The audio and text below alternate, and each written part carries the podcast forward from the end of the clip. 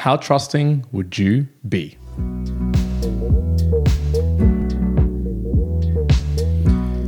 Welcome back, mere mortalites, to another edition of the Mere Mortal Book Reviews. Yes, you have not heard my silky voice or my face for a little while. I have been MIA, traveling the world, but I am back to give you another book review, another juicy um, set of information so you can take away and decide whether you want to read this book or not, or at least take some learnings away from it. So I've got Before I Go to Sleep by S.J. Watson. Now, right off the bat, I'm usually a slow reader, but I managed to smash through this fiction um, book in around 18 hours, which is very unlike unlike me.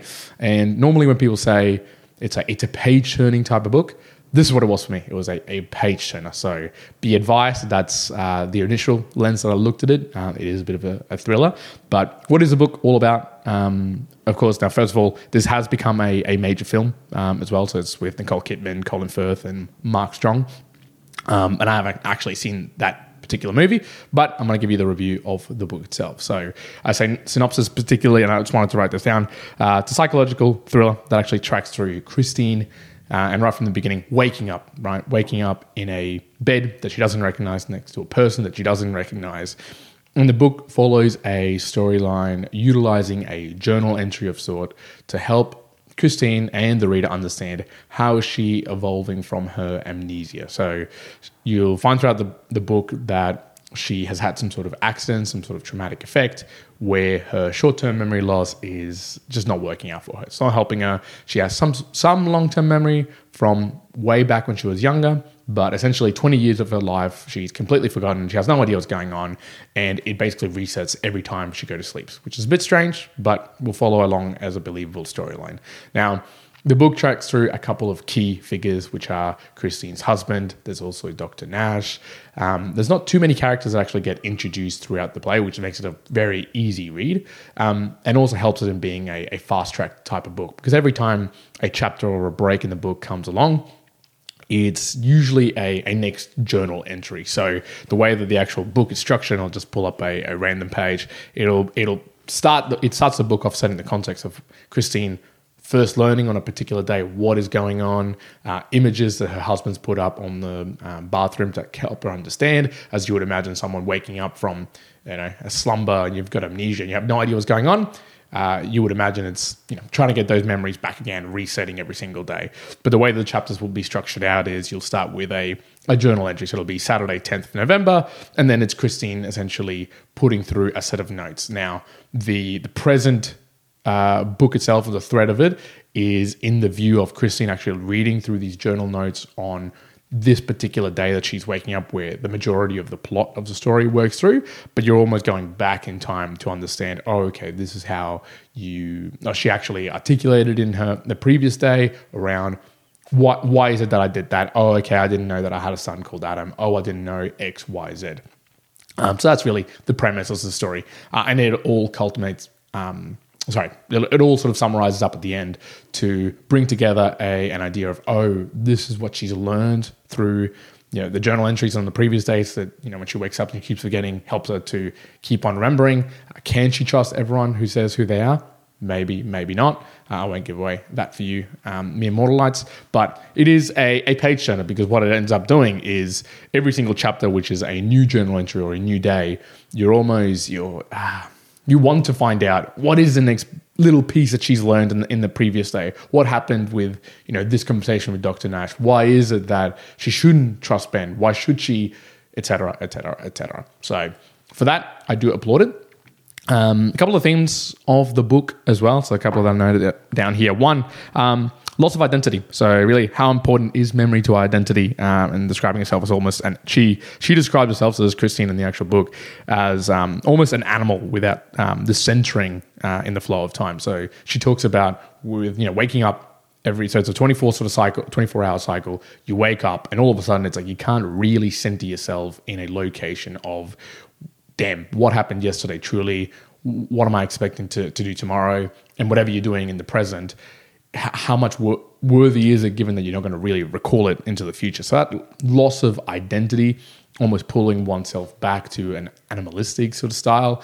There's a few times throughout the book where she calls out on, you know, what, what should she be doing? And really, the answer is well, keep yourself fed, write in a journal, go see a doctor. That's pretty much it because what else are you going to really do? So there was a, a good theme throughout the, the loss of identity. Um, and obviously, then the two key pieces one being memory.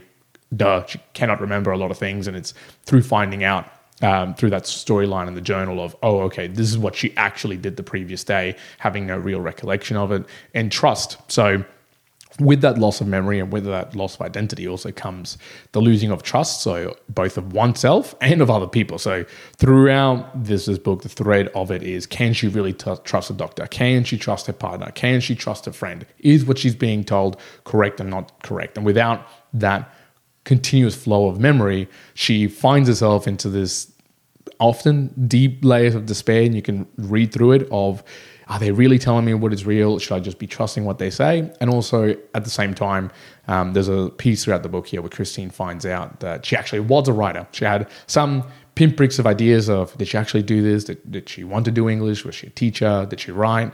And she starts finding out that, oh, actually, she, she was an author. She did publish a book.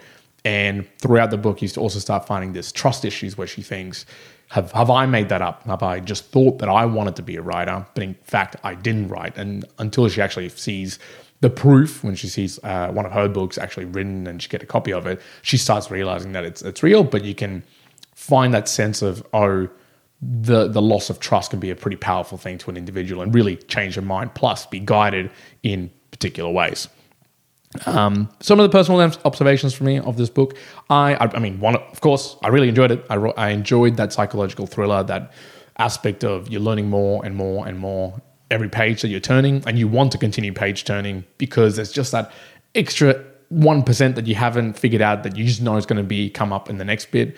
Um, every single chapter entry, if you like, in the journals is isn't left with an absolutely tantalizing hook, but it has enough of that underlying threat where you want to understand, oh, you know, what happens next? What happens if if when she gives the journal to the to the doctor, or you know, what has been really done? What actually caused her injuries? Was it really a car crash, or was it something else? What it also kept me thinking, I guess, was, and I haven't read a lot of these books for a long time that idea that it, because it's a fiction book, you put yourself in the storyline and almost ahead of the storyline as well. So I found myself quite a bit while I was reading this, especially coffee in hand, going, oh, I can formulate and see what is going to happen. And it was such a strong read. And I, I usually do this, which is a, a, terrible thing to do, but I'll, I'll be always wanting to be like, okay, I'll just quickly flick to the back of the book to try and understand and really see if I'm if I'm going in the right path. If this is the where it actually ultimately leads. Now I held myself back from doing that, um, but it was those types of book. I really wanted to to know and find out how it actually finished. How does it summarize? And so for that instance, I smashed through it in you know 18 odd hours. Um, I did enjoy the beginning of it. So just from a structure perspective, loved uh, the book and how it began and centered itself around amnesia and trust. And you could really put yourself in that experience of, holy crap, this is what it would feel like if you lost your memory.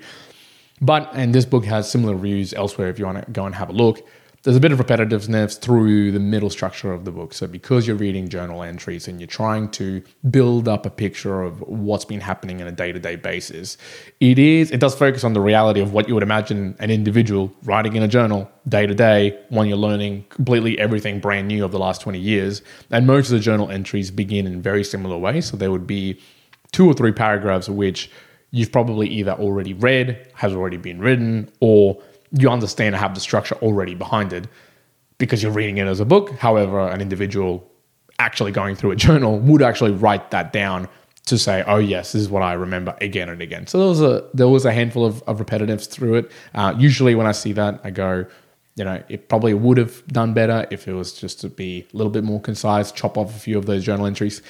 However, it also lends to the the reality of what someone with amnesia on a 24 hour cycle would actually experience.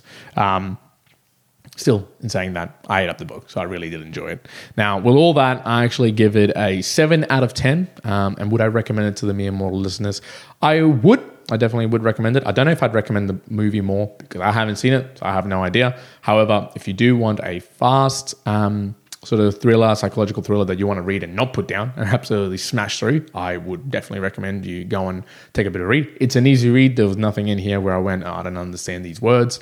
Um, and it was something that helped me switch off and switch in to a different context. So that is all the mere mortalites for today of Before I Go to Sleep by S.J. Watson. I, if you have read it before, let me know. Uh, make sure you send through a Boostgram or in other means to let me know if you've uh, enjoyed it, if you enjoyed this book review, if you missed my silky tones and my beautiful face jokes, as Karen would say, it's probably not real. Um, uh, the other thing I would probably also uh, recommend, we're going to start doing this a little bit more uh, across most of our other channels, so our book reviews, our Valley for Valley podcast as well, is our main channel, the Mere Mortals podcast. So really this stems off our Mere Mortals podcast. So if you haven't checked that out, make sure you do. There's all the links below and everywhere where you're either watching this by video or you're actually listening through by audio make sure you go and support us through on that main channel as well. For now, mere mortalites, I leave you there. Before I go to sleep, SJ Watson, hope you enjoyed this and I hope you're taking care wherever you are in the world. Juan